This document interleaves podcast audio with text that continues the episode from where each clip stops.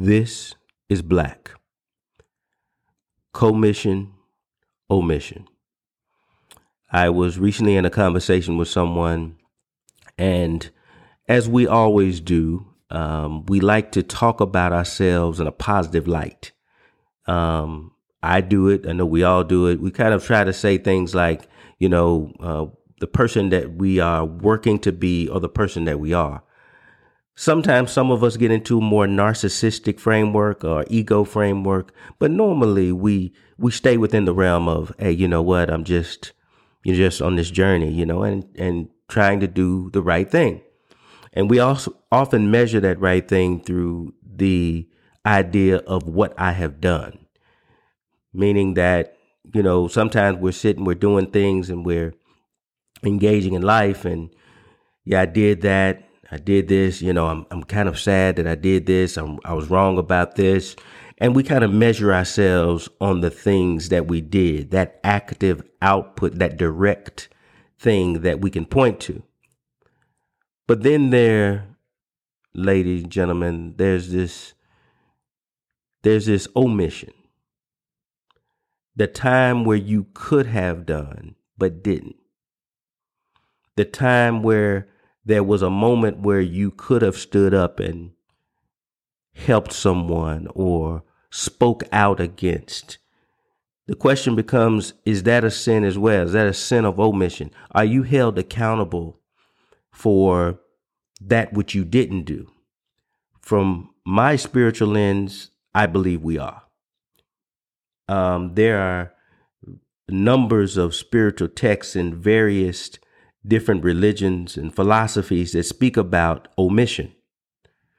Um, when I, I remember just using a biblical reference, that story of the man who had the storehouse, and you had the poor man at the gate who was begging, and his grain in his storehouse overflowed.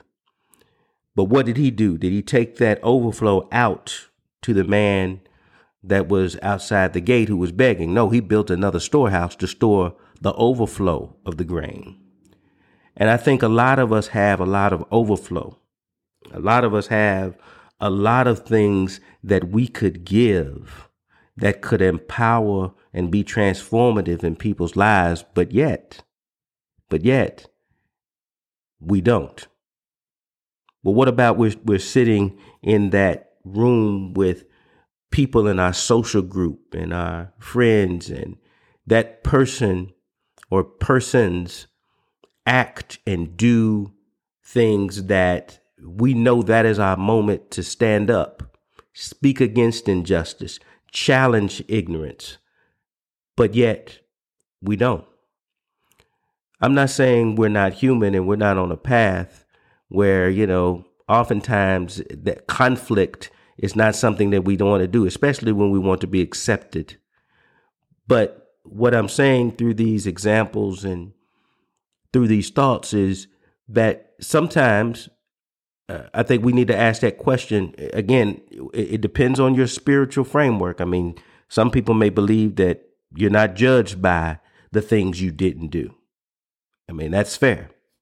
But let's just agree for this as I'm talking to you just agree for a second that there is a an accountability that when you go over to this next realm, this other side, this new dimension, you're sitting there and whatever is the the weight of the or the judgment that a part of that judgment is, hey, guess what? You didn't do this. I believe that there are some people who think that they're going to enter into this positive realm of existence on this other side because of things that they did and they're not. I believe that there are going to be people that you would think who are not going to be there, who are going to be there. And the reason is that we're held accountable for many things. And I ask of you to think about this spiritual concept. Not necessarily if there's something you don't believe already, then not necessarily to adopt it, but I do believe in the sins of commission and the sins of omission. that we have an opportunity within this world where our integrity and our character is measured not by just what we did do, but by what we didn't do.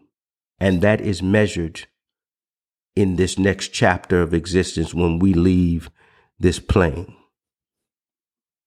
Something to process and think about. This is black.